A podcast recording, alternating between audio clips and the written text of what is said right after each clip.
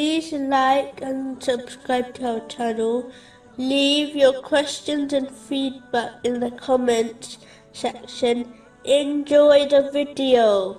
Continuing with the topic of truthfulness in abstinence, the Holy Prophet, peace and blessings be upon him, did set an example for the poor by choosing poverty and taught the rich how to live through his words and actions. Yet, he could have easily chosen the alternative and practically showed the rich how to live by taking the treasuries of the world and could have taught the poor how to live through his words and actions.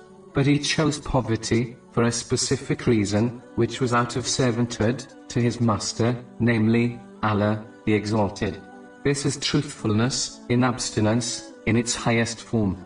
This abstinence was adopted by the companions, may Allah be pleased with them.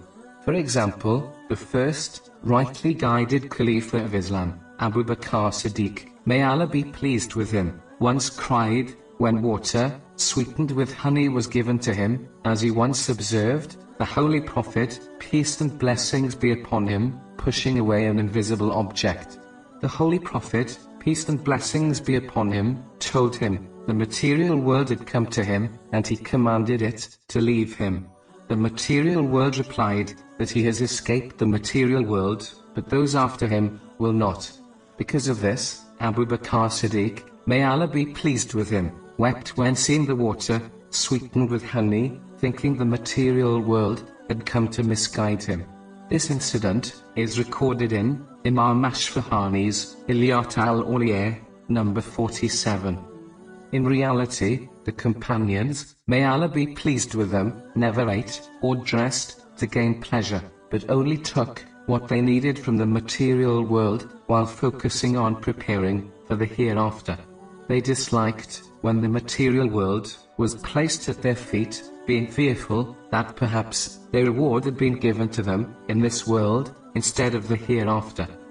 Anyone who is truly abstinent will follow in their footsteps and should not fool themselves by indulging in the unnecessary luxuries of this world, claiming their heart is attached to Allah, the Exalted. If a person's heart is purified, it manifests on their limbs and in their actions, which is confirmed in a narration found in Sahih Muslim, number 4094. Whoever's heart is attached to Allah, the Exalted, follows in the footsteps of the righteous predecessors by taking what they need from the material world, spending only for the sake of Allah, the Exalted, and turning away from the excess of the material world while striving in preparation for the hereafter. This is true abstinence. The next podcast will move on to the next aspect, which is truthfulness in trusting in Allah, the Exalted.